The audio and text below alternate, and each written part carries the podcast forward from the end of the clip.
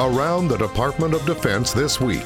This is your D O D Weekly News Recap. It was the first week on the job for Acting Defense Secretary Patrick Shanahan. In a statement to the Defense Department, he committed to remaining focused on safeguarding our nation alongside leaders in the Pentagon. He said the department continues to be one of our nation's bedrock institutions, and its strength lies in the men and women who volunteer to serve our country and protect our freedoms. Shanahan was the Deputy Defense Secretary and was appointed by President Trump as Acting Defense Secretary December twenty-third.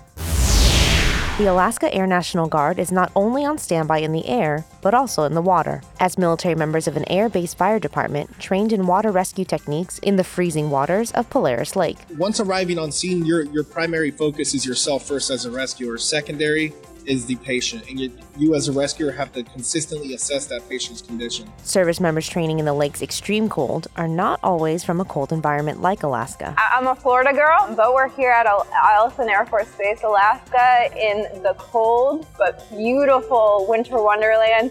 Got to do a great exercise with active duty. It was an awesome experience. But what about that freezing water?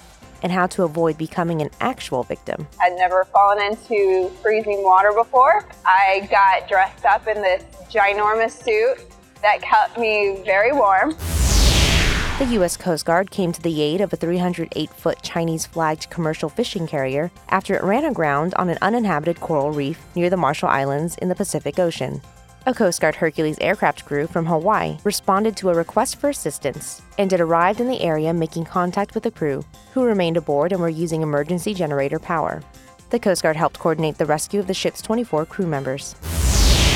The Navy hospital ship U S N S Comfort is back home in port at Naval Station Norfolk, Virginia, after completing its eleven week deployment to South and Central America. The Comfort's crew treated over twenty-six thousand patients and conducted approximately six hundred surgeries during stops in Ecuador, Peru, Colombia, and Honduras as part of U S Southern Command's Enduring Promise Initiative.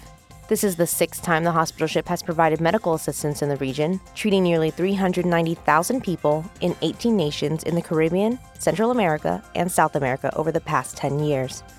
That's your D O D News Weekly Recap. I'm Petty Officer Jen LeBron.